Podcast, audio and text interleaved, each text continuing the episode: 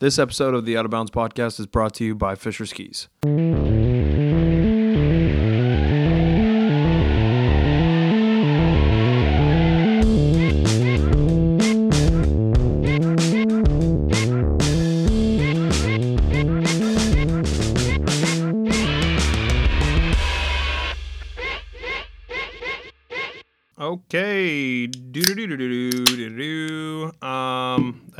Liquid death, in case you're wondering. Um, which, by the way, is just water that you remember to put in the fridge, um, instead of other water that comes from not inside your fridge. Um, anyway, this is the Out of Bounds podcast, and my name is Adam Jabber. Uh, we have a friend of mine, uh, somebody that you may also know. Uh, Mike Powell is on the show. and uh, he had me over to his house. We had some meat, and uh, we hung out. And we uh, we're a bit of we're a bit of a mess for this one, um, but uh, I love talking to Mike. It's hilarious, and it's also good that we had a mediator there um, in Adam Sourwine um, to kind of keep us on track and remember each other's questions and topics and. Uh, yeah, this is a fun one. If you don't know Mike, Mike's been in the industry for a very long time. Um, he was the I don't even know what his official title was. I'm sure he says it in the beginning of this episode. Um, but he was a very important person at K2 for a while. Um, and he's like the guy I think of when I think about K2 um, and the people inside. I feel like at that brand a lot of times you don't necessarily know who's behind K2 and I feel like you always knew that it was Mike. Um, and I think that's really rad. He is such a good voice. He has a great voice. He's a great talker. He's very fun. He's very welcoming. Um, anyway, enough of you know probably blowing Mike's ego up here, but uh, he was very gracious. Hosted Adam and I at his house, and uh, cooked us some meat and we chatted. We chatted about all kinds of stuff. Um, there's some good apologies in here from Mike. Those are cool. Um, there's some good conversation. There's a lot of nonsense. There's chewing, I'm sure. Um, so I apologize. I I know the audio quality sometimes is all over the place on this show. I'm imagining it's going to be all over the place for real this time. Um, so I apologize. I'm I'm apologizing again. Um, I other than Fischer Skis, I opted to not have an additional sponsor for this episode because this episode is kind of just whenever I do it with another ski podcaster. that was funny. Um, whenever I do an episode with another ski podcaster, I feel like it's just a chat, like I'm having a conversation. It's like very inside baseball. It's like maybe not, maybe it is what you want to hear, maybe it's not what you want to hear, but um, I leave that up to you guys to determine for yourselves. Um, but I didn't want to put any sponsors other than Fischer, who is forced to um, love us and appreciate us for the time being. Um, so absolutely check out Fischer Skis. Um, I'm rambling a bit right now, but Mike Powell worked at K2 for forever. He now hosts, in my opinion, one of, if not the best ski podcast um, out there. He is very, if nothing else, it is the most versatile ski podcast, I would say. It's, uh, he has everybody. It's like not even just a ski podcast. It's an outdoor podcast um, called the Powell Movement, which I just found out recently is a joke on uh, is a poop joke. You know, Powell, Powell. I didn't really understand that until he gave me the merch and was like, "Yeah, people don't necessarily want to wear poop jokes on their head," and I was like, "Oh, that makes sense."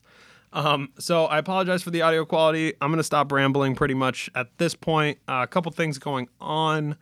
Uh, giveaways just happened. We are very close to hitting 10,000 followers on Instagram. I think that's very cool, and I can't thank you people enough. Uh, that's been that's been amazing. Uh, I don't even know how because we're all fools over here. Like we just want to have fun and play around and be knuckleheads, and I am very appreciative that um, people are letting us uh, letting us keep doing that, letting me keep doing that. So thank you for that. Um, give us a follow on social if you don't already. Twitter is fun and Instagram is fun. Um, that's uh, that's basically it. Leave a review on iTunes if you get the opportunity. And uh, next week we have Brooks Curran on the show.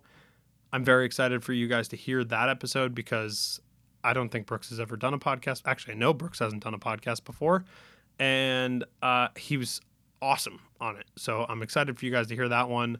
Following week is Nicole Handel. We're organized right now, baby. Like we got we got episodes lined up for weeks and weeks, uh, and I'm very excited about it. I know Adam Sauerwine on the Pursuit podcast on Wednesdays uh, has Connor Clayton from uh, Line and Full Tilt on his show this week. So it'll be tomorrow, Wednesday.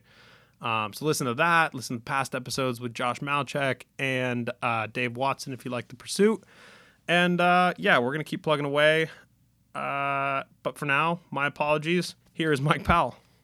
Mike, uh, tell so we people. cut back in, not to offend your parents, but I said that I had three beers very quickly. Adam didn't have any. I had no Adam beers. Didn't have any, I but I, definitely sure didn't did. And I don't usually have three beers in 30 minutes, but I had one of my sponsor, not your sponsor or your sponsor's Yes. beers, the new Pilsner out there, which is amazing, and I'm gonna get that out there. That I was drank them fast. That we can say, and Thank you know what? That's that's perfect. Um, Mike, who are you? Tell people a little bit about yourself, other than that Ten Barrel is a beer sponsor. Of Yeah, yours. no, I'm not going to talk who about are you? Alpine vans Yeah. or anybody like that. I'll tell you about me. And uh, know I'm kidding completely, but they do make sick vans. But either way, I'm from the DC area. I'm born and raised, and I went to school in Southwestern Virginia. And then moved out to Vail, spent a couple years out there, and I was a snowboarder at that point. I mean, I grew up skiing, switched to snowboarding in probably like 94, 90, maybe even no, probably 96, 97, and did that until about 2000. Blew out my knee, and then moved back home, had a knee surgery, and while I was rehabbing, I just kept emailing K2 to hire me for this job they had called a K2 ambassador that went ski resort to ski resort and skate park to skate park, depending on the season. And I got the job. They gave me a big Ford van that was like 12 feet long with like $150,000 in product. And then they gave me a little VW Eurovan that was graphic. And they were just like, all right, plan your schedule, go to shops, go to every contest, go everywhere. You're the K2 guy. And I did that on the East Coast for eight or nine months. And it was the best job ever. I made like 18 or 19 grand, which is pretty low, you know, for Yeah, my out of college job. But I had probably a $30,000 expense budget where if I were go, you know, going to your town and I didn't want to stay at a hotel, I was going to stay at your house, I could take you to a $150 dinner and that was cool. And I spent three weeks of the month on the road. My mom would call me when I'd be in New York City, and she'd be like, "Michael, there's an 18 wheeler here that has 20,000 pair of flip flops for you." I'm like, "Well, please tell him to put them in the carport because I'm not going to be home for two weeks." And then I was the guy who was giving out flip flops, so I had a pretty sweet job. You know, like everybody really liked the flip flop guy, Yeah. and we had some other great swag at that point. Then I saw the inline skate team manager job was open. I took a job on that side and got to travel the world with you know inline skaters at like the end of the height of that whole thing and at the same time i lived with this guy ryan schmies i was good friends with this guy mike goot and they were all part of the k2 ski team or a ski program and when any pro skier would come in town they'd end up staying at me and ryan schmies' house and eventually just through knowing all those guys i ended up being the ski team manager and it kind of transitioned over to skiing as it was because snowboarding hurt my knee like my back knees like i still can't get on a heel side edge without it really really hurting. So skiing feels a lot better so i'd already switched over to skiing and the rest is history. I ended up managing the team for i don't know like eight or nine years maybe and then i was the us marketing manager for ski snowboard skate and also the licensing manager for k2 who you know had to like pay other people to put our logos on products that we didn't want them to make, but we wanted the money from that. Hmm. So it was a weird thing, but it was kind of put into my lap. And eventually I got sick of not making a lot of money at K2, so I quit that job. I took another job where I was selling uh, sponsorships for Oakley at the Olympics. So I got to go to Brazil. I didn't go for the Olympics, but I went beforehand and checked out their safe house and sold a bunch of partnerships for it. And I did really well, but I disliked my boss so much. She was like a miserable, terrible person. So I had to quit, but I was making a lot of money. So it was like kind of like, do you suck it up and work with just a miserable, horrible human who's going to call you at like eight o'clock and yell about you, an email that she read that you didn't even know she was reading your emails as you were sending them. So crazy. So I ended up quitting that job and starting the podcast. But while I was leaving that job, I planned the podcast, launched it with Powder, and I had one called Sponsored with them. but they didn't have the vision to keep that thing going, although it was crushing it. So I just started my own, the Powell Movement, and I've been going for five and a half years, and we are here in my house today.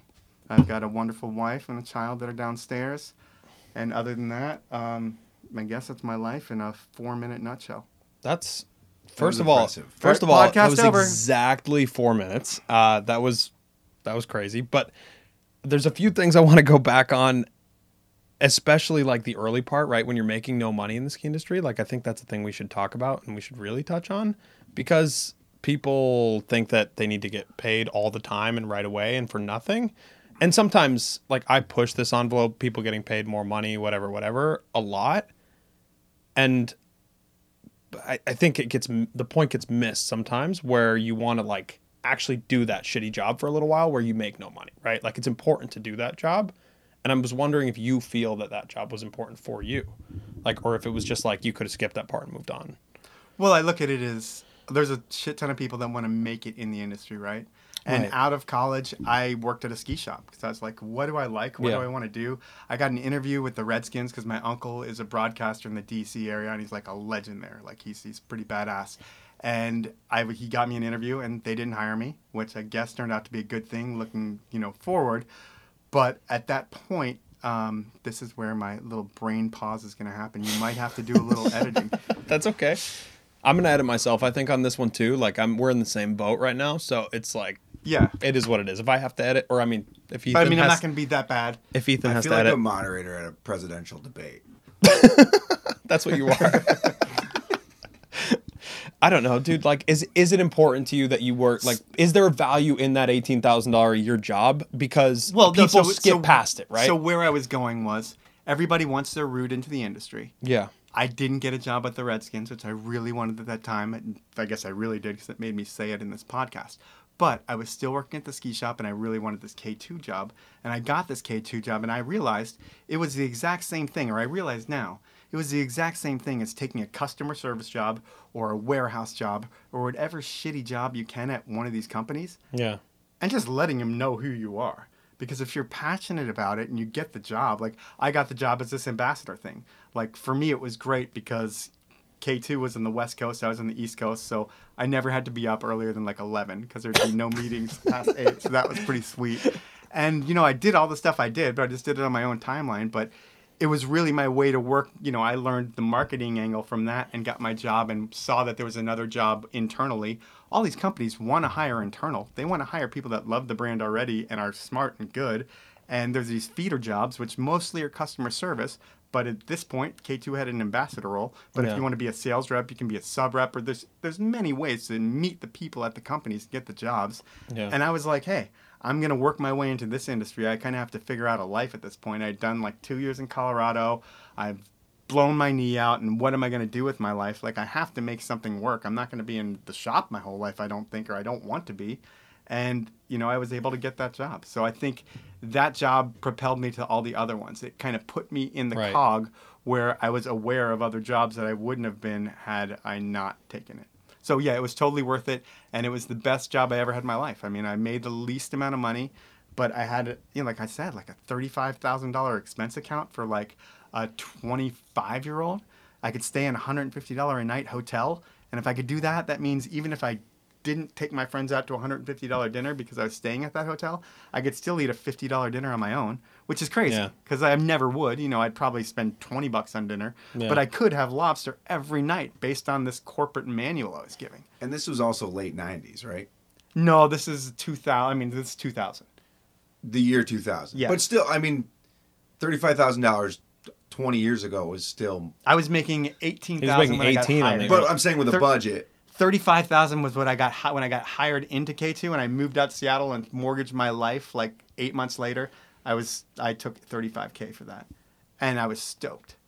You Yeah. know, I was just saying $35,000 went. It still wasn't a lot of money, but it went a lot further 20 years ago than it does now. for sure. but it's not like people. I mean, the job has gone up since that point as well. Right. Like it is, people are making slightly more money. I guess my point is, is like everybody wants their in on the industry because they feel. I, I don't know if it's that people think that the industry is fleeting, like it's a fun thing. Because every time I'm like, okay, like there needs to be better opportunities for people to get their foot in the door or to do more. Somebody comes out of the woodworks and is like, dude, listen, skiing is just about fun, and I choose to work in carpentry because I like to have fun uh, on my skis on the weekends. You know, like people give me that kind of response, and I'm just like, what the fuck are you ta-? like? There there are jobs out there that set you up for a successful position in the ski industry without just knowing somebody. You know, and it's that kind of position. It's being a tech rep. It's being a influencer. It's being a something to a company of value. You have to be. You come in on the entry level.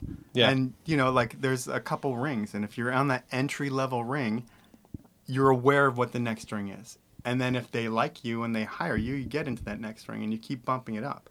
And you know, there is something to be said for working to for a job that you really really like. Given I'm a unique case where I had the sickest jobs that you could possibly have. I was like the team manager in K2 when I looked at it from the outside, whether it was skate or whether it was ski, like that job is the most coveted job Yeah, in the totally. building, right? Like that's what you want to be. Yeah. And I, you know, maybe I wasn't the most qualified to even get it. It was more a personality thing where I just got along with people and get people to do shit. Because that's really what it's about, you know. Like Yeah. when you're a team manager, your job is to get people to do shit. It doesn't matter how cool, how connected, how good a skier, how anything Yeah. you are. You have to get your people to respect you and work with you. And you know, that's I believe what I brought to the table. You know, it's like I, you know, I mean, I could hang, but you know, I wasn't there because I was like an athlete. Yeah. You know, I was there because I, I was like I got along with the athletes and could get them to do what we needed them to do. Do you like that connection on that? So that's actually a funny point because I like doing this podcast in a lot of ways because it brings me closer to people that I admire. It brings me closer to the the pro skier I looked up to as a kid, the marketing manager that I think made a great ad. That's it makes me closer to those people without doing those things necessarily. Do you feel that at all? Being a podcast host, being a team manager, like it brings you into that environment, right? Like it brings you to their area. I mean, with the podcast, you just want their podcast to do well and for them to share it. Yeah. But I think as like a team manager, it's really cool to see those kids like now, like especially just grow. You know, and even like the mistakes that I made, like I dropped Michelle Parker. You know, like at a time where she still had like, she's still going. You know, Why did like you do that? Like, can I ask you that? Like, is that okay? Yeah, ask you that? well, it was. We just didn't have the budget. I mean, we held stuck by her for a couple years after a bunch of injuries. yeah. And we, you know, at that point, it was just like there wasn't the budget there. We had to move on. I mean, we we did pay her for a while through injuries, and it was like it just kept happening, and it was like, I don't know. It was it a bad decision? Sure. I mean, I'm sure I made good decisions and bad. Everybody decisions. does. I mean, and that's a good answer, I think. Like, it's just like you made a call based on what it was at the time. And yeah, and uh, and it wasn't even, you know, like when when we she wanted to talk about it, I was like, it's not it's not even worth a conversation. I don't want to hurt your feelings or anything. It's just like we can't do it, which is probably even worse, like the way I handled it, I'm sure. But you know, we're friends to this day, and Yeah. she had an amazing career from them. And it was funny because right when I dropped her, based on a podcast I did a long time ago, she was getting picked up by Red Bull, and her whole life would change. So Yeah. what do I know? Yeah. Do you think you ever look at them at, instead of like humans, they're just like numbers? For You lack mean of a better horses? term? Well, yeah, like Because I don't like to call them numbers. well, That's way better. well, calling him a yeah, whore. right? But I mean, that's what you have to. That's your job. Well, I, I look at it like that when you're gambling on competition athletes. You, that's that's when they're almost I don't want to say horses, but like you believe in a couple dudes. Like I believed in Wing Tai Barrymore. That dude is fucking incredible. You see that guy in the half pipe, just the way that guy boosts, he was he goes bigger than anybody. But his problem was he blows up and gets hurt. But like when he didn't, he would win everything. And if he would have not gotten hurt, he could have made the Olympics. And if he would have landed his run, he would have won the Olympics just based on the size that he went. So like he was a gamble that was kind of like, I love Wing Tai. I hope he's gonna ha- hang up. But I mean, he, that's how he blew viewing it at both knees. time. He blew both knees in one hit, like going 20 feet out of a pipe and pushing off and landing to flat. But like he did everything with like a motocross style where it was like he was pinning it, and he just it was amazing. And you know, so you're gambling on him. Like I felt like there was definitely if he you know didn't get hurt, there's a chance where he could have taken everything. I feel like. How is that relationship? Like that job always interests me so much. Even to this day, it's like it's a job I'd really like to do sometimes, and sometimes I'm like, "Uh, I couldn't like make that hard decision like that Michelle Parker decision would be too hard for me to make because I'm soft and I'm a bitch and a lot of like I just like wouldn't. I would eat the money. I would end up paying her salary out of my pocket because I'm like so not. I don't have the stomach for it. I just I honestly don't. It like hurts my. That's why I wouldn't be in this job, right? Well, you're Muslim. I'm Jewish. I wouldn't pay the salary out of my pocket. yeah. So that's the difference between you and I. So where are we going with this? that's for, that's a great point. Um, but I don't know, dude. I just want to know like how's the relationship between you and the athlete when you do that job? Well, they all like you because you're paying them. So it's like it's it's a tough one to see. Do they like you or are they scared of you? Like that's No, no, they all like. I mean, but I mean, your job. Everybody's on the same level. Everybody's a person, Yeah. and there's human relationships, and you don't want them to be scared of you. Yeah. You want them to be like, you know, like I wasn't the one who was probably going to get someone fucking super fired up at the top of the pipe when it was time for their run to drop in. I'm Yeah. not in their face like, oh, we're going to do this. but they could always count on me for other things, and I think you know every, we we always got along, and I mean they're they're paid, so they definitely like you. You know, Yeah. like you know, like if It's I'm bribery. yeah, I mean, at the you know, but I'm still friends with them all, so I think they really do like me in the grand scheme of things. But at that time, I'm paying them. You know, like I'm not going to bite the hand that feeds me. I don't talk shit on like the people that pay me, and they didn't either, from what I know. Hmm. yeah, it's just So uh, I think, but there's there's genuine relationships. I put people on the team that lined up with my values and morals, but I have no values and morals. So I guess I put people on the team that I thought would be manageable and great. And that, Sorry. Do you think they understood that? Like when you had to make the cut, like when you had to cut Michelle Parker, do you think she understood it at the time? that was the hardest one. But like looking back, she probably gets it. She was injured, but do you think at the time? I don't know, dude. I don't think I would get it. I would still be like, fuck Mike. But she's friends with it, which is crazy to me. And that's a problem. No, but to she you. had so many. She had other things going for her that I didn't even know about at that time. Yeah. So like she literally had Red Bull in her She back cut- pocket, yeah. and she was like, tell- she's like, but but I'm like, I can't even do butts. Like this is kind of where we had already made our decision. You know, it wasn't like I'm not the the final call and all of that, but I'm definitely a, a weighted voice. Yeah. And you know what? At that time, it's like it's been two two and a half years. Yeah. And who knows? And you know, it's that you know, it's it's something I feel bad about. But I'm I'm happy that she was able to put all of that in my face, if per se, with how her career went. So and is going. Like she's still going. still going and she's still like figuring out a way to diversify herself and i think that's really important and i guess that's what i think has changed in a lot of ways with, with the way athletes market themselves is it's so much more diverse now than i remember it being 10 years ago right? Like 10 years ago you'd watch a part and it'd be like tanner hall does this thing into this thing and this is the part right? Now it's like there's pieces like michelle riding bikes with cody and that makes you view her in a different light as a different athlete Well, it's all personality based. She is like such a fun, awesome person that's inspiring and positive and great. Yeah.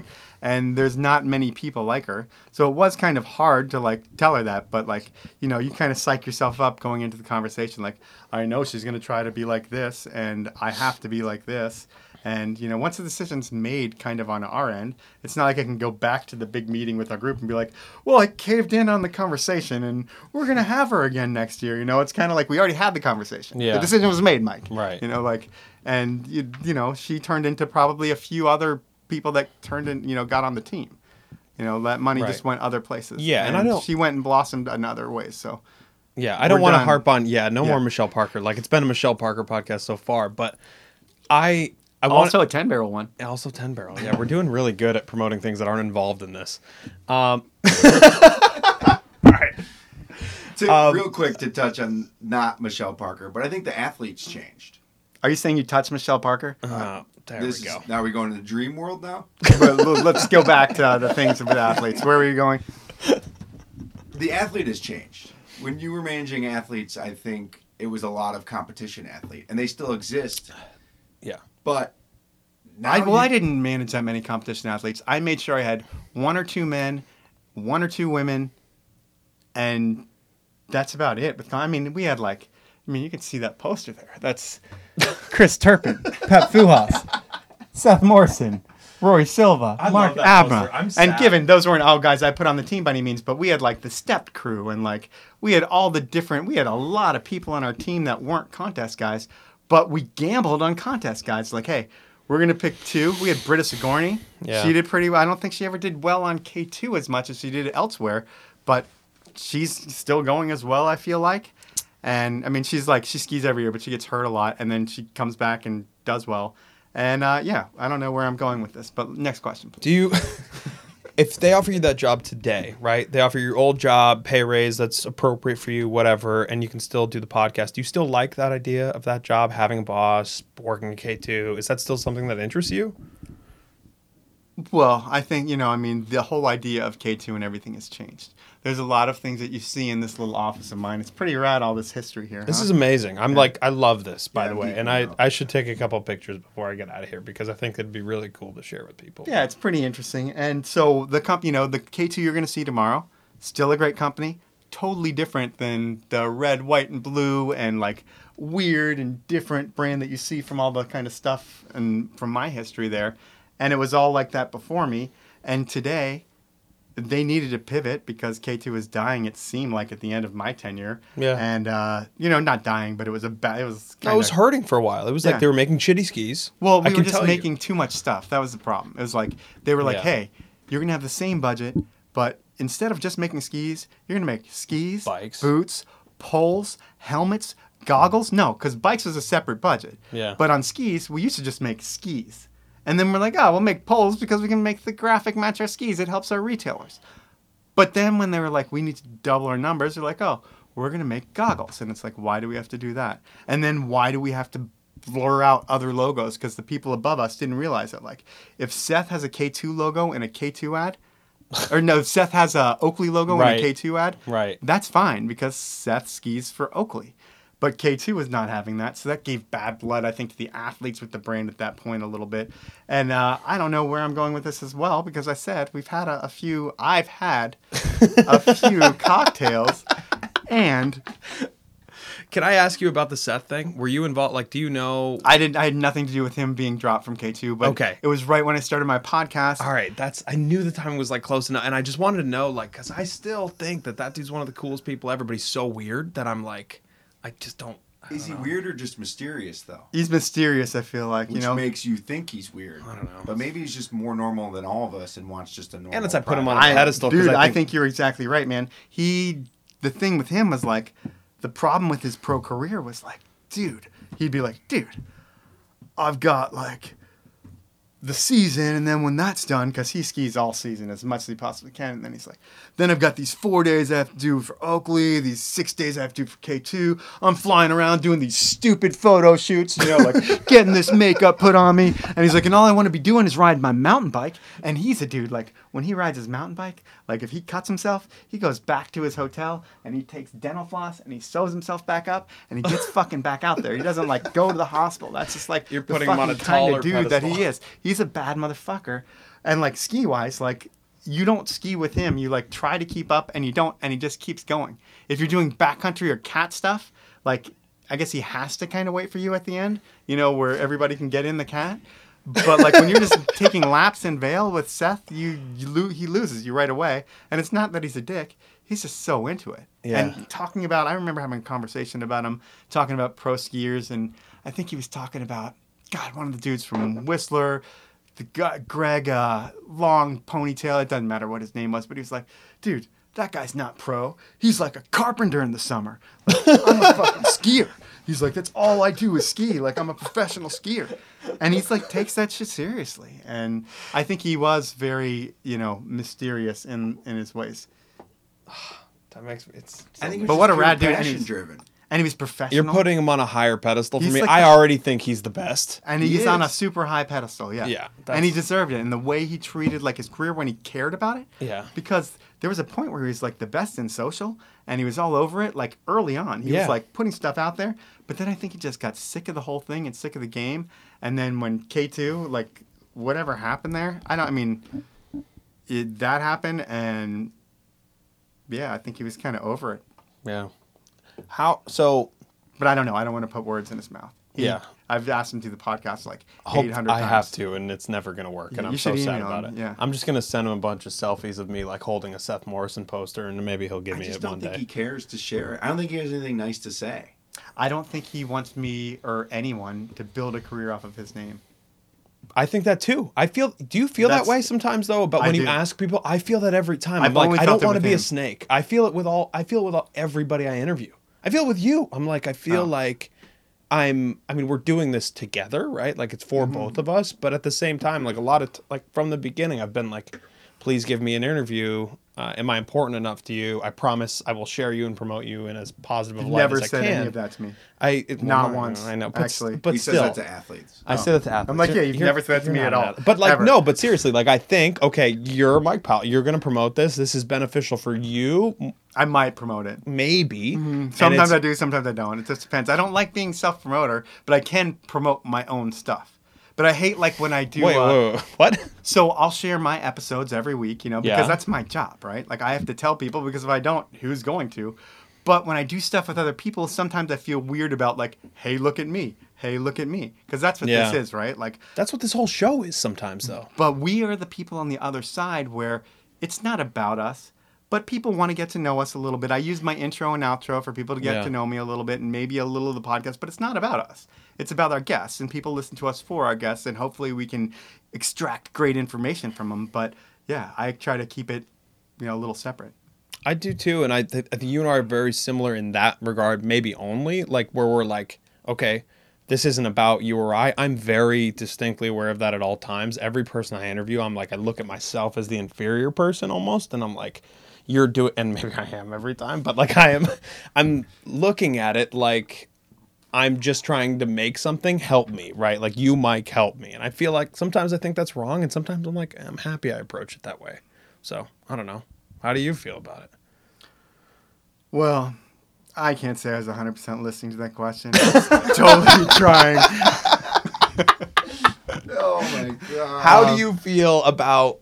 I don't even remember what was, what was my question. There was Adam's the moderator. Ad, it That's was very all. Of, long-winded question. it's a sentence. That's how sentences are. I don't know if you guys went to a ask school is, Do you before. ever feel like you're like because the goal is to promote these athletes.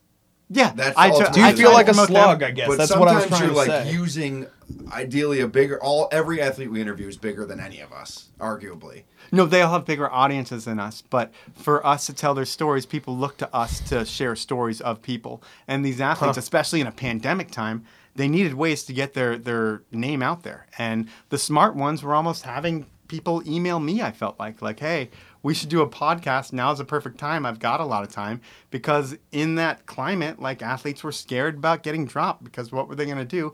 At first, people didn't know if outdoor sports were going to work out or not. So I do feel like, you know, the athletes do appreciate being on it now. Given in the beginning, it was hard to get people. But I feel like, I mean, you as well, we've been around for a little bit and people have kind of heard of our names and they're more willing to do the show now. I have more people that are excited to do the show. Yeah. And when I get to inappropriate questions, which is like the staple of the end of my show, uh, I get a lot of people excited, you know, like that I know that they know what it is. I don't even have to explain that it's like, I'm going to have someone you know ask you three inappropriate questions. I don't even have to say that. I'm saying it for your audience so they Yeah. can kind of get what it is. But yeah, it's uh, it's something no, and I think that bit way. is great. I actually like all the time. I'm like, I want to steal a thing from somebody, like where I can just like, because I'm not creative enough to think of anything on my own. Um, but I want to steal a thing where I'm like, oh, can I ask them questions from other people? That's why I do the Instagram questions where like I can let get, and there's some for you as well where guests ask you questions. But like, I don't know, it's fucking good. I don't know how you think of some of this stuff like for the podcast. So I guess that's the next thing. Like, I just want to talk about why you have a podcast. What's the point? Why did you start one? I started one because I did a lot of live events. And when I say a lot of live events, like I'd be the guy like I did Powder Awards five years and Red Bull events and a bunch of different things. And my voice totally changed and I can talk like this. And we're sitting here in my attic talking about the podcast. It's going to be super fun. I'm going to drop in with an answer right now. And those things would change a little bit. And so I wanted to keep having an avenue to those events. So when I left K2 and went into another space, I was like, eventually I hated that space and I thought, well, I want to keep doing these events. If I started a podcast, I know I'd be really good at it because I know all these people and I'm very good at talking, I believe. You know, I don't mean to be cocky or whatever, but I feel like You I'm are. a pretty good talker. And that's really what's gotten me so far in life. And I'm going to start a podcast and I knew it was going to work. Like I have a cousin who does professional soccer and he goes to me, "Hey Mike, how long are you going to do this podcast before you're going to decide if it's a success or a failure? I'm like, dude, if it doesn't work in like a month, I'm quitting. And he like laughed at me, like, are you kidding me? He's like, dude, you have to give it longer than a month. I think he had a podcast as well for a soccer team. And I was like, dude, I know it's going to come out. I know I'm going to be really good at it. I'm going to get a lot of information about people out. And I know all these people. It's going to be great. and I'll know in a month. And sure as shit, like it did really well with powder right away. You know, That was my favorite. That by the way, like that was the first ski podcast that I listened to and was like, I can do this, but like this is something I like. Like I've listened to the other ones and it was not the same for me, but that sponsored series was what did it for me because you were comfortable asking people that somebody like me looks up to as a kid, right? Like these these athletes, you're comfortable asking them harder questions than just like, "Hey, where did you grow up?" And I thought that was cool. I mean, I've asked people about killing people. That's- like, yeah. I mean, like, I don't give a fuck. Like, if it's part of your story, I'm gonna tell the story, and I'm gonna try to show you in the most positive light. You know, I'm not gonna throw you under the bus. Although I did with John Spriggs, I kind of feel bad with how I handled that one. But that's a learning process in itself. You know. Do you it- feel bad about he didn't handle it well either? No, no, he didn't handle it well. But I did send him the podcast, but, and I was like, "Hey, any changes you, you want to make, let me know." And he didn't. He said, "Don't change a thing." So I'm happy in that respect. But I took a, a combative tone towards him, where, given he did these things with whatever and whatever happened, but and I didn't agree with it. And I don't know if he was proved guilty or not, but I took a like, "You're the fucking piece of shit" kind of attitude, and that's not right to I guess I don't feel like I handled that as well as I could have. Hmm. And I could still be a dick about it, but I just I think I was a little bit too I much. thought the. I listened to the intro on that one, like where you did, where you talked about it in the episode intro beforehand. Yeah. And I was like, okay, like this is a weird approach to it, but I actually really respect that you were like, fuck you, almost. Yeah. It, like you were direct, and I think there's not enough of that, especially in skiing. It's so much like, yeah, man, how are you? How you been? Whatever, whatever. You turn around and you're talking shit about the person. There's too much of that, and not enough like this is why I don't like it, and I'm putting this episode out anyway. Right? I did another domestic violence episode. kind of your thing now. no, I did one other one, and I think it went a lot better. and I'll leave it at that. Do you Sorry, Spriggs. Yeah. What? That's a good apology, I guess. That's a direct. That was it. That was a direct. That's it. That's the best you can get. All right. Well, we'll clip that. We'll send it to him. I don't know. Um, what's changed for you, episode one to what episode are you on now? Like, what's different? About I'm at like two thirty something. I'm I was a hack editing when I started. okay. I'm good now. Same. That's Yeah. it. Yeah, same. You don't edit shit, dude. And that's what I'm saying. Like I'm I'm shit. He's still I'm- there. Nothing's it's 160 episodes and I'm shit and I will be shit in 160. I, I don't change. And maybe that's the difference, I guess, but I don't know. But I think it's just the knowledge of like, yeah, how to tell the story too, as well as like developing, because all these guys are similar. How do you separate them? Everybody's got a unique story. You just have to figure out what it is. And there's certain methods of doing it. Is the method of you asking me how my life was in the beginning, the way you're going to uncover all those stories? Maybe. Yeah. But I go into it with like, I'm going to know the story beforehand Right. and I'm going to be able to ask details that they're going to be like, "How the hell do you know that detail?" And I kind of where you had told me, Adam X, I believe, Yes. where you told me that you get excited when someone asks you to, to pull something at the end of an episode. I get excited when someone's like, "Holy shit! How do you even know that about me?" Yeah. And I'd say in 235 episodes, I've probably had that 180 times. Yeah. And where people are just blown away, and it's because this is my job, and I put a lot of time into research. And Yeah. if I don't know you and I don't know your friends, well, I'm gonna meet some of your friends. And I'm gonna find out about you because that's what I do. Yeah. I think so. When I met you the first time, three, four years ago, whatever, and you were like, "Oh, I do like whatever." You said on some ungodly number. You're like, "I do 69 hours of ep- of research before every episode." no, but I do like it's a day or two of research. you right, know, like, yeah. which is like, But that's a lot. And I did none at that point, right? And Yeah. I was like, okay, maybe I'll start doing a little bit, right? And then the next time I met you, you were like, yeah, I still do a ton of research, a ton of editing, and I'm like, okay, like I guess it's a, and you phrased it to me. I don't know if you remember this or not, but you phrased it to me as a respect for the guest that's coming on. oh and yeah, I was like, how they sound. I was like, okay, now I get it. I can do it for someone else. I just couldn't do it for myself. And that was like, that was big. And I appreciate that from you, I guess, as like an interviewer or an interviewer. Like, that's like, it was really nice to hear, like, okay, this is a real reason that you can understand.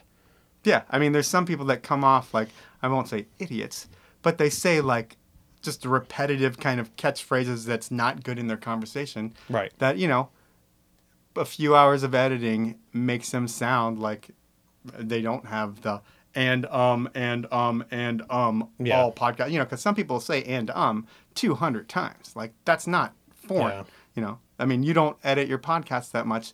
And when you do, you've got a guy that does them, which I'm envious of. Yeah, but you don't hear that over yeah. and over because you probably do you listen to your podcast. I black out during Yeah. my podcast. I don't remember it at all. I nothing makes any sense afterwards. You could ask me what we just talked about, and and the same thing will happen tonight. Like I have no idea what we're gonna what we've just talked about or what we will talk about. And I'm I'm kind of in the same boat. Like I do know for a week that person, but then after that week, I'm on to like someone else. You know, it's like I think Todd Ligare is or Todd Ligare. That's how you say it. there you go. He's on. Uh, yeah, because I uh, that's my first question. It's like people must murder your name. that's really the for the way I led the podcast out. Like, He's you get great. Liger when Napoleon Dynamite came out? Um, but Todd Ligare, because he said it's very phonetically spe- spelled and very easy to get.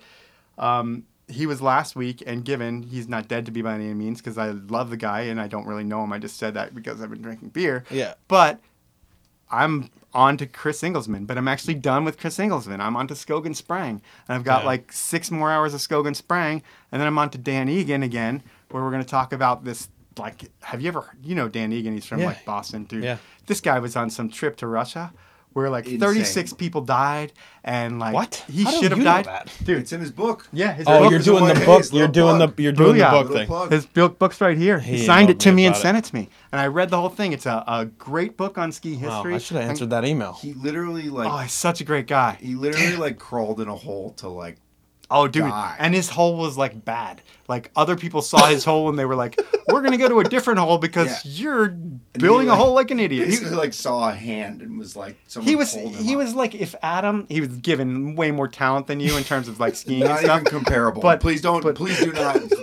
Adam and Dan Egan, not even same sentence. But in terms of like the cockiness of like I understand how this works. Dan thought he knew what he was doing as like a 25 year old, and he had no idea that everything he was doing was wrong, other than his skiing and being an, an amazing athlete. Yeah. And you know, I mean, other than the athlete part with you, like I mean, not that you don't know anything of what you're doing. Um, I'm just not being very nice, man. I Let's- don't. Let's stop this. That just ended. right like that just ended. There wasn't Yeah. even a point there. That just No, it's just me being mean, and that's very rude. And I don't think you're not smart. Sorry. I think I where don't- both of you were getting is a while ago, years ago. Mike said to you, um, Adam, "I do research because I'm not wasting their time." Thank you, debate moderator. That was great. Actually, that's why you're here. Because you do a bunch of research, so you can shine light on them properly. And I, I guess I didn't Yeah. understand it, right? Like I feel like sometimes when you just meet someone and you're like, oh, you're fucking cool. Like I wanted initially when I started the podcast, I was like, I want to capture that experience. Like when you meet somebody and you're like, oh, you've done that. What? You've done this? Like that feeling is what I wanted to go for. And I didn't feel like I was going to get that if I researched them ahead. I felt like I was going to be nervous if I researched them ahead. And that's because I wasn't used to talking to athletes. I wasn't used to dealing with people that I, you know, had put on a pedestal, right? But you are, that's what your job was before. It's like you're dealing with people that maybe not put on a pedestal, but really like they're they're it in the ski industry in a lot of ways. So I, I don't know. I guess that was kind of what clicked for me. Was like, all right, this is a real reason to go and be like, I'm doing this, I should do it right. Like that was actually very beneficial, I think, to me. I'm happy to help. Yeah. I'm That's gonna what help you some more. Thank you. Here's some shisha. Yeah. Call it. Thank you for assisting my podcast career. I really appreciate it. You've done a lot No, to, to help I me get to, to make the to little- get to your attic. I tried to make the little differences that I could, yeah. and uh, you know, I feel like that tweaking has, you know, done a lot since I can't really say I've listened to your podcast that much. I did listen to Dave Amaralt's uh, episode. Yeah. I was hoping you were going to ask him about being gay and coming out. Yeah. but I don't think that happened. Mm, I can't. I I don't know. No, I was. I did ask him. I think. Here was. I Well, think I did. Whenever I do one with Dave, I will talk to him about it because You a should. You pretty should- big moment in his life. There's a I'm lot of things that you should him. talk to Dave about, and I think you know them, and like it's a conversation that's like, I, I think you should have because I've talked about it with Dave too, and I think like that you guys really because you guys know each other way better than I know. Yeah, them. we're not. We don't know each other that well. Really, mm, we know each other. But yeah, but I not wouldn't that say well. that well. I'd say, you know, I mean, you know, I saw him at trade shows and events. I am going to get another one of these amazing pilsners. Would you like one? Yeah, I mean, I mean, so at this point, we've we've restocked our fluids, yeah, and you're talking about reading me some guest questions. Yeah. You're giving Adam Adam X is giving other Adam because I can't think of your last name right now. Yeah, Adam J. Uh, a bunch of crap because Adam has to scroll through and find these questions and he's not prepared for it. So Adam, we'll put you on the spot. How quick can you come up with a question? not quick at all. So I I want to ask you about more K2 stuff, but I also want to ask you about the podcast and I'm just like, I don't know, which one should I ask? So there's I- I'm not Edit here. everybody gives me so much shit for Ethan editing and not me editing, but why would I do something that I know is not like I'm not good at and I'm not going to do? Yeah, but if you keep saying I'm you're not not, gonna good do at stuff, you'll never be good. No, you keep saying this. Are we All recording week- yet? Now we're recording. All right. So we've replenished our fluids. and we're getting back to the podcast. And Adam X is giving Adam J a whole bunch of shit because Adam J is not quick on pulling up these guest questions. And this is the second time we're recording this. So Adam could have actually had a minute and a half to actually pull up a question and be ready for Can me I to tell you the secret? this. Can I tell you a secret? I went back and I looked, and then I realized I never posted that you were actually coming on the show, so I don't have guest questions. Oh. I just have things that people said, "Oh, ask Powell," but it's like in texts and emails and personal conversations. I So think that counts. it doesn't count because I can't go pull it up because I don't know where the fuck it is. You know, like that's my that's what I'm saying. Did you read So any my of the question, questions? what my question is, So I don't get reader questions. You this is bullshit. you- Like I came on this podcast. The only had reason me I came your on house. Yeah, the only reason I cooked Yeah. meat on my Traeger grill. the only reason I served up myself some of my great pilsner, and the only reason I did any of this was to be guest- able to do these questions, guest questions for some kid to be like, I love Mike, your how do I get sponsored? So, Yeah. So that's my question for you, Mike. Is you're you're the guy that reads these emails, you or you were the guy that reads these emails and reads all these things from people who want to get sponsored. I would assume as a marketing person at K2.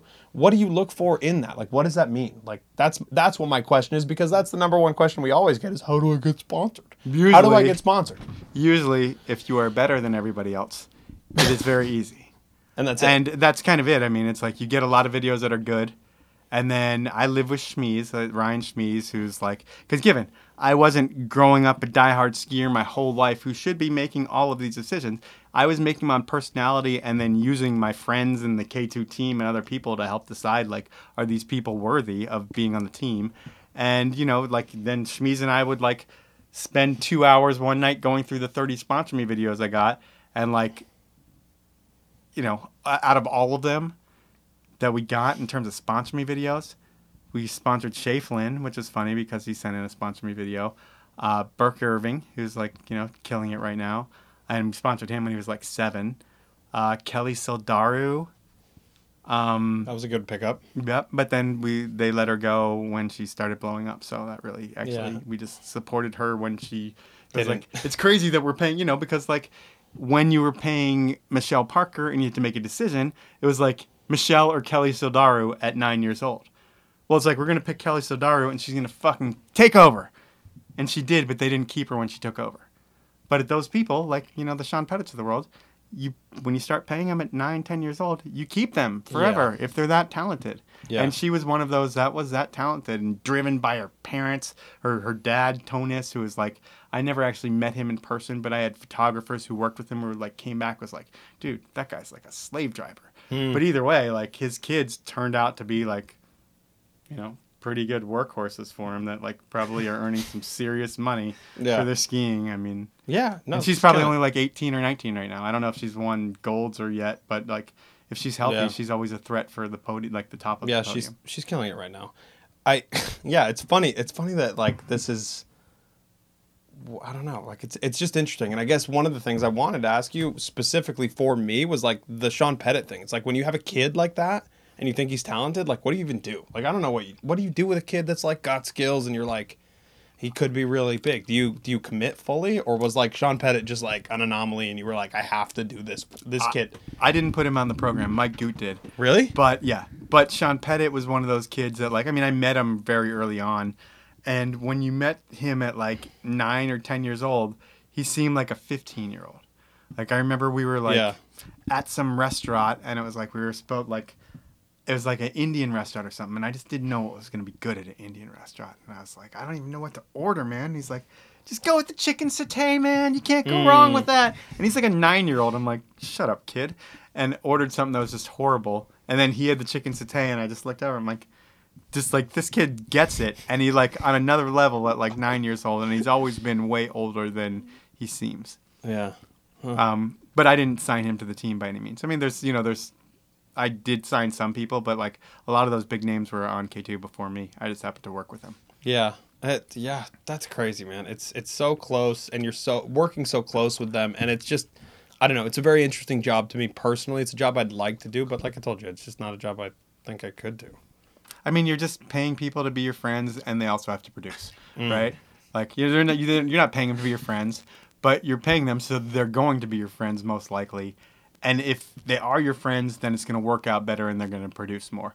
But if it's a business relationship and you're not friends, then it's a little bit more rough. And I think K2 has always had, the brand has always had a very good connection with their athletes, and their athletes have always been very receptive to like this poster, putting on makeup and sitting for four hours because.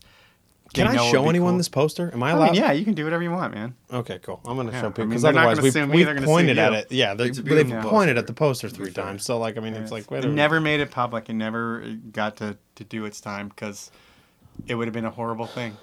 I mean, K2 did get sued by Iron Maiden and eventually did an Iron Maiden ski that was licensed. But the Maiden AK in 2001 or 2 was something that Iron Maiden, they're like Kiss. They sue people when they don't you use their image and likeness.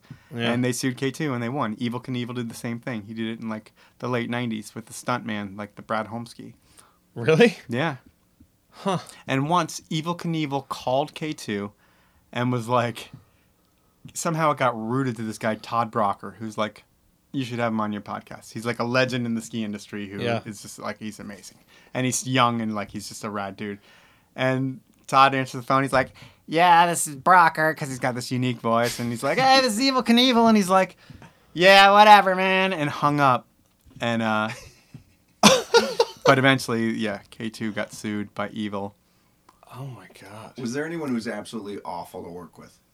It's a good question. I like to ask that as well. No, because I, I ask people to answer that as well. But no, but there's people, you know, to me, the people that are awful to work with, which doesn't mean they're awful, are the people that are late, the people that you waste anybody's time. I can't think of people off the top of my head. No, but like if I were to, you know, if you were an athlete and you're Yeah. going to be showing up 20 minutes, 30 minutes late consistently and wasting people's time, that to me would be Yeah. you know, awful. But at the same time, I was always around and able to like manage it where I don't think anybody did that. There were, you know, at some shoots, I would say, you know, there were some athletes, and one in particular that I remember. I mean, I'm not going to say he wasn't a hard worker, but like he would get his hard tricks. PK Hunder or Hunder got like some crazy tricks at this one shoot I was at, but he got like his three tricks in the first like 15 minutes of the shoot, and then he like sat down and was on his laptop for the next hour and a half, and that kind of bummed me out. You mm. know, I wasn't gonna say anything because like he got his tricks and we got some shots and that's all we needed, but like. That bummed me out, but I mean, it does, I mean, I don't know what was going on in his head, and he's a hard worker and whatever, and he has like amazing style and all that stuff. So, but that did bum me out that one shoot. But no one ever really was awful to work with. What there about was from- awful situations? The worst situation I was in Mm. was at an Embassy Suites. I was with some inline skaters, and it's like two o'clock in the morning when we check in after this demo where the skate park let us stay and skate. They had this like rhythm section, and they were skating till like one in the morning. We get to the hotel, check in, and the one thing I say to the guys, because the Embassy Suites are all the same, like nothing goes over the railing. All right, and they're like, yeah.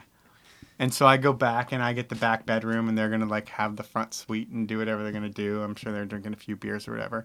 And one of them goes over the railing and hotel security comes and we got kicked out at like 3:30 in the morning and I had to get another hotel. I had to like go to the bathroom and like get rid of stuff and like because people are knocking on the door and I'm freaked out that I'm we're all gonna go to jail. I just look at the guy, we beeline it out to another hotel, and yeah, that really sucked. So uh, I will say the guys that are from Ohio that know that.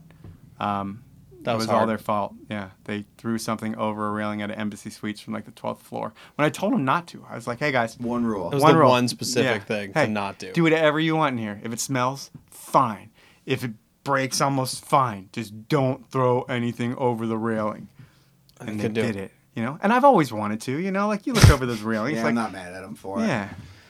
Oh god. Uh, do you have anyone from this side of the table that you're like, fuck, that was terrible to deal with? Like a sponsor that you've worked with or a company that you've declined, and you're like, this relationship. But what I guess not even specifically a name, but like what irks you about it?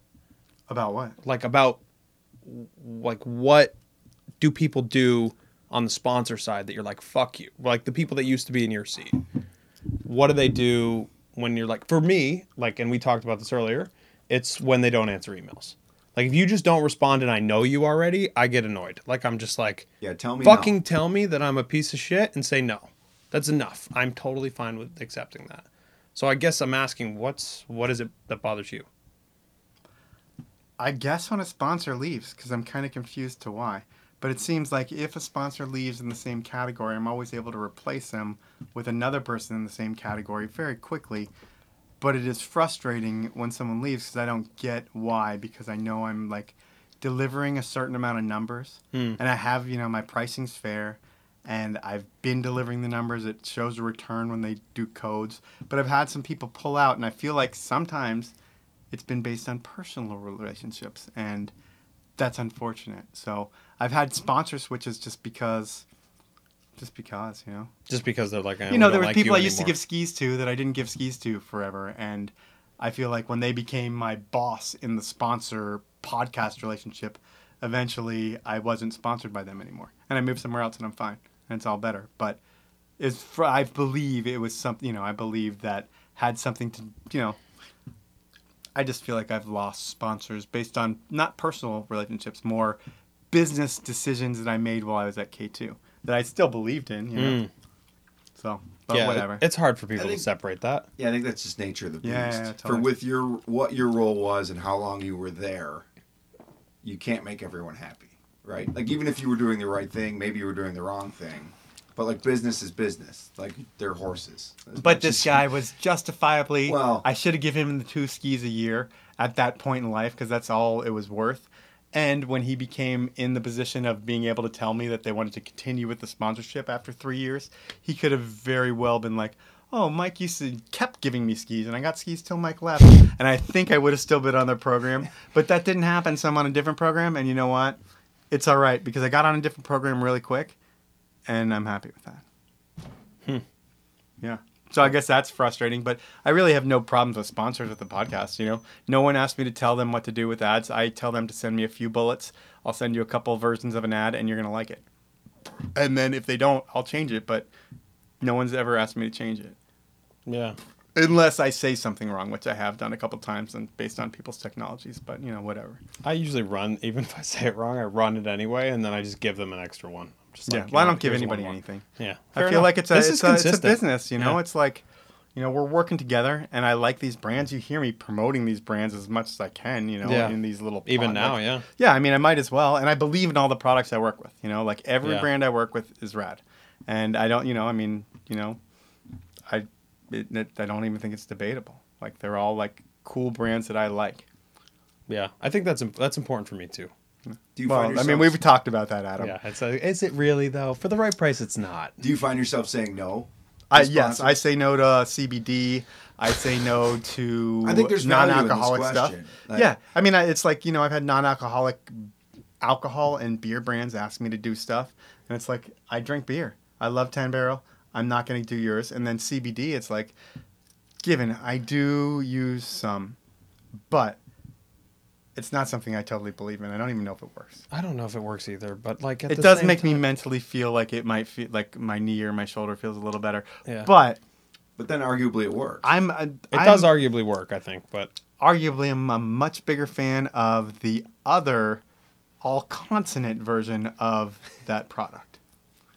Which I guess they're all all consonants, but either way, I like the THC version. Is what I'm trying to say yeah. for people that didn't know what consonants or people whatever were. Yeah, I think this vowels is they call them. I think Yeah, people caught it. I don't know. Maybe they did. Maybe they didn't. I'm Adam didn't catch it. I did. It's absolutely we're talking about marijuana, but I mean it's fine. We don't need to Don't continue say that. it. I No, we're allowed to talk about it. It's totally It's legal, legal, in, in, this state. both states, my state and his state. What's Yeah. what's wrong with it? Just Medical because in New York, yeah. I think. Well, fair enough. Okay, last- so give me some more user questions since you're so prepared. I have a prepared. question. uh, Yeah. I'm a user. What's with your bad? what's with your bad shirt gimmick? Was it intentional? Maybe you don't even know you have a bad shirt gimmick, but you do. Oh, I, I I love it. Like it's like my favorite. Like you'll show up to like somewhere like uh, you've emceed a billion events, and like you'll be like the MC in like a Miley Cyrus T-shirt. I, I love that you asked this question. There is a s- specific reason. There was a time in my life at like probably 26 years old where I looked at myself and I looked at my socks and I had like four K2 logos on each sock. And then my belt was a studded belt, but the studs were all K2 logos. That was So that was like a hun- another 120 logos. Then I had like a K2 t-shirt with like four logos. Then I had a hat with like three logos. And I looked at myself in the mirror one day. I'm like, I am a walking logo. I am never going to wear a K2 shirt again. I was a single guy who had nothing better to spend his money on than random stuff on eBay that I didn't even remember ordering at night. It seemed like like you know what like you say Miley Cyrus like I ha- I don't think I have a Miley Cyrus, but I do have like five Weird Al Yankovic shirts, like five Cher shirts, lots of Britney, lots of like Elton, like a ton of different stuff back when people weren't getting them, so they were all like 8 bucks a piece. And I wouldn't remember ordering them almost. Like the next day I'd come home or 2 days you know I'd come home to like four bags on my doorstep of like rad t-shirts and I have like 350 awesome t-shirts for my kid to rock and he is going to be like the king. Although I don't think he likes all the shirts right now. Oh my Well, god. but He it's doesn't like- understand the value. yeah, I it's don't like they're understand so value. awesome. I'm and I'm so wearing a confused. free shirt today because Freeze is coming back, baby. Just because they sent me a shirt and I, whatever. And it's like we were doing a ski podcast and I saw my free shirt. I'm gonna, I'm gonna wear my free shirt. But yes, I usually wear random stupid T-shirts, but it's not for events. It's every day. I have so many that it's not for events. So it's a full time gimmick. Every day. It's not even a not a gimmick gimmick. anymore. It's It's kind of life. But then Like, now, but I'm now, envious of it. I love it. So my wife was like, she was gonna wear some like floral dress that she had in Hawaii, and she's like, I can't wear this dress tonight. I'm like, why? And she's like, because you're wearing that crazy shirt. I'm like, what do you mean that crazy shirt? And it's like Hulk Hogan flexing, and uh, uh, you know, from like 1984. I'm like, what do you mean? This is an awesome shirt. It's not crazy. She's like, everyone's gonna be looking at your shirt, and then I'm wearing this. It just won't work. And I was like, I don't even know what that means. But then I looked at my other shirts. I'm like, well, I guess all of the shirts I have here are crazy. I'm like, I have nothing normal except for like one Seahawks shirt, and everything else is like just random pop culture stuff that I think I have a lot of like military funny stuff that's probably not very PC anymore. But they put it on T-shirts, and I bought it. I love it. I don't know if you ever talked about like I noticed it. I've always noticed it. I had I'm no a big. idea. I mean, I'm I'm thrilled that you noticed that. I mean, that, that was like, I guess would be my shtick at some point, but then became like me. And now it's kind of I'm like half and half because I realize that people look at me more when I look dumb. And I used to think Is it was that good or great to look dumb. Well, now I just uh, I don't know. Back then I didn't realize it back then, so I just thought it was funny to look stupid. And that was back when I was like long hair and just you know I was just like a, a piece of work compared to what I look like now. I'm a lot more clean cut. I loved it because it was like here's somebody in like a professional position who's like obviously they like hired him to be like the MC or the face of that event or whatever. I mean, you said you did it every day, but it was like I didn't look at it as disrespect. I just like this is who I am, and I always loved that because people change for their jobs and their roles, and it seemed like you never did. No, no, and I always worked at a company that you know never really made me change. Given the last year of work, I did have to buy a pair of dress shoes that gave me blisters, and like khaki pants that I had to have for like certain meetings. But I mean, I, I took I sucked that up for money because I, I made more than I did before. But then I hated that place. As I said, I don't know if I mentioned it earlier, but the owner of that company was a horrible, miserable person that I hope terrible things happen to. To this day, I don't want anything terrible, terrible to happen, but I do.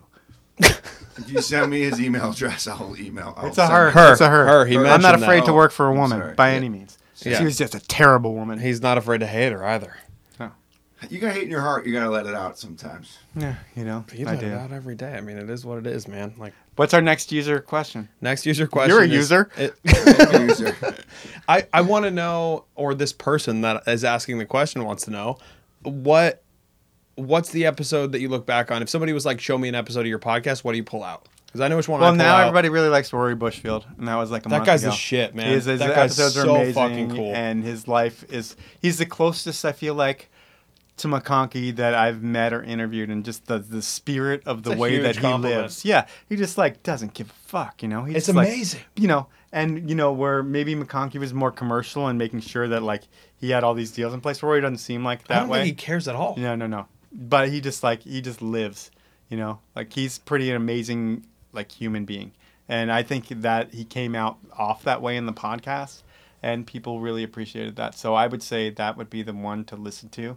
Yeah. Um, but I mean, I feel like they're all good and I'm not just saying that and I feel like everybody's got a different story. Even though they all could be similar they're not because i kind of look and create a different story with everyone. Based on what their lives and times are i just figure out that story with them. But there's a couple that aren't that great. You know i feel like tom shar he was 18 when i interviewed him and he hadn't done anything in his life other than win contests. But that's not exciting to talk about. Oh you won this contest and that contest and that contest and you've experienced nothing but playing video games and winning outies and we talked about that but i made that a 29 minute podcast. Um, I kind of lost the reins on the Mode Raymond podcast. I was kind of, She seems like a hard interview. I mean, I wouldn't say she just didn't answer any of the questions I asked her, and So, she talked the whole time. She won't even answer me, and I think this is funny to talk about because Warner. She did an interview with Warner, and it, I think it's one of his best interviews ever. He was so calm. He was collected. He was like, it was a solid interview, and there was good questions. With me, like I can't even get a response, and then she, I'm hearing this from you. I don't know. I mean, and I know her and her brother, and she should do it with me. I was, she just really didn't. She just had her direction. She wanted to go with things, and didn't answer my questions, and it was frustrating. But whatever, it edited okay, and it was a fine podcast. But I would say her and Tom Shar are the ones that I wouldn't tell people to listen to. All Yeah. the other ones, I'd say listen to it, and you'll think they're great. If you Hmm. listen to my first 100, I'm sure the editing is kind of butchery, but the questions and everything are good. Hmm. and that's the skill you think you've developed the most over time is just the, the ability to edit by yourself and do this. Like, I've always been able to talk. I've always been able to extract information from people and make people comfortable around me. And I've never been able to edit audio because I've never tried. So that Yeah. was the thing I needed to develop. And five years later, I think they sound good. But I mean, I probably should go back and re edit the first few so people who listen to episode one. do people do that? Like I don't do know. lot? But I don't mean, Jeremy either. Jones is my episode one. I'm sure people Oh do fuck listen you, to it. dude! you my episode one is like some. Yeah. I don't even know who my episode one is. Don't I know me. people, Adam. Yeah, it's crazy. I guess, stuff. and he was one I didn't even know. That's but I was like, I insane, should go with Jeremy Jones when I knew like Plake and all these other people that probably would have been better first interviews for me that I knew. Yeah. I just went for like the hardest dude that I thought would have the broadest audience. yeah. But I found that snowboarding compared to skiing in terms of my podcast gets a fraction of the numbers that skiing gets. So what? Okay, on that topic, what do you think about shows like The Bomb Hole? Right, like they're, They're doing really well right now, and I think they're doing a great job with that format. I think the editing is great. The YouTube is really solid. Uh, What do you think about shows like that then? Because I think they must be doing well They, podcast they've got to be killing it. I think they've got to be. I Yeah. think so too. I think snowboarding's been just. I think it's a different for that. interview. It's But this type just- of do do do like the air just- horn. When I think of the bomb hole, I just think of the air horn, and I think that that thing is fucking it. I mean, those dudes are great, like for conversationalists, and they do they do a very good job, and they're well researched, and they understand their guests. And given I haven't listened to much of them, but it's also a video component. You know, I mean, Yeah. that's a much different thing than what we do. You know, where it's just audio. And I don't know what their audio numbers are. I'm sure their videos are killing it. You know, I mean, They I think are, that's yeah. you know, that's where they probably get the majority of their stuff is through visual. But they probably do. I mean, I don't know, but they're, I think they're great. Yeah. I, do you have that in you at all? I remember talking to, not to keep bringing Mark up. I can't believe I'm bringing Mark up again. But the first time I talked to him on when I had him on my show, he was like, I, in the beginning, I hated you because you were another podcast. Like I really didn't like. Did you have that early I on? I put Chris other- on my show right when he came out. And I was like, hey, I'll promote your show. I'm a fan of everybody, you know, and I want to get people that are better than me, especially Yeah. on the show, you know, like if, you know, I just feel like that's kind of, he was blowing up and I was like, I'm going to make sure that guy's on the show as well. But he's, you know, a pro as well. No, I, I wish everybody luck and I would help any, you know, I was talking to, uh, you know, I kind of email with those guys about kind of what they were doing in the beginning. I have Yeah. no problems helping anybody, you know, like yourself included and anybody. I don't care. I feel like, you know, it's not going to hurt me. If people like me, they like me and they listen every week. And if not, they're they're not. But I know my guest list is going to be better than, you know, I don't want to say yours, It's but hammers yours. every week. You know, it's, like- hammers every week. I can't like you're in the right like dude. I've got a little it. sweet spot right now. you now. got I the guess. connections. Got You're name- killing it. Name recognition. And people Yeah. know you, dude. You have a reputation where they're like, this guy is, it, he knows how to do shit. He knows how to get shit done, right? And I think that's important when you're doing a podcast. I don't even like hit most people up. You're organized, you're methodical, you have this stuff set up ahead of time, you treat it like a job, and I respect the shit out of that. Yeah, I mean, that's kind of how it goes. And it's in my genes. Like I said, my uncle is pro basketball, my Yeah. cousins pro soccer, and I grew up with just broadcasting in my You've got genes. a good voice for it. Yeah, it's and I, it might not even be the voice as much. Like I don't have that great deep voice. Mine's fine, but I have like the timing and cadence that works and is, is Yeah. I feel like, and that's I won't say learned. It's just kind of ingrained, and I was always around it. You know, like I'd go and. I remember when I was younger, I was like in the Bullets locker room when the Wizards were the Bullets. Like they had Manute Bol and they, yeah, there's a siren here. Um, they had Manute Bol and they had Muggsy Bogues. So like one dude that was seven foot seven and one dude that was five foot three, and I'm like nine or ten years old in a locker room with all of them naked, which is super weird for a nine or ten years old person. And I just felt like I should say that, and I believe they were all hung like racehorses, but I don't really remember, so whatever. But I've seen Manute Bol's penis, is what I'm trying to say, as a young boy. And Muggsy's. The question is whose was bigger? I'm gonna guess that Manute was almost the size of Muggsy, but I'm not sure. That was great. Um, do you have any other questions for him? I think, dude. Mom's calling. My mom is calling. Let's right answer it right now. We're not No, answering this right now. No chance. I don't know He's why. a wuss. I am a wuss. I'm Well, a we don't want to talk to your mom. Right now. no chance. We don't want to talk to my mom right now. Um, Mike, where can people find your show? Where can people find you on the internet, on YouTube, on any of these things? Um, where is the Powell movement available? I believe it's on every place that you can find podcasts. It's even on YouTube with like a, a static image that's not very exciting. But if you try to watch stuff on YouTube, you could watch my listen, which is on YouTube because you won't really see anything other than my logo. But also every platform, right? Like, where do people listen? iTunes, and other places, Spotify, wherever they listen, I'm there.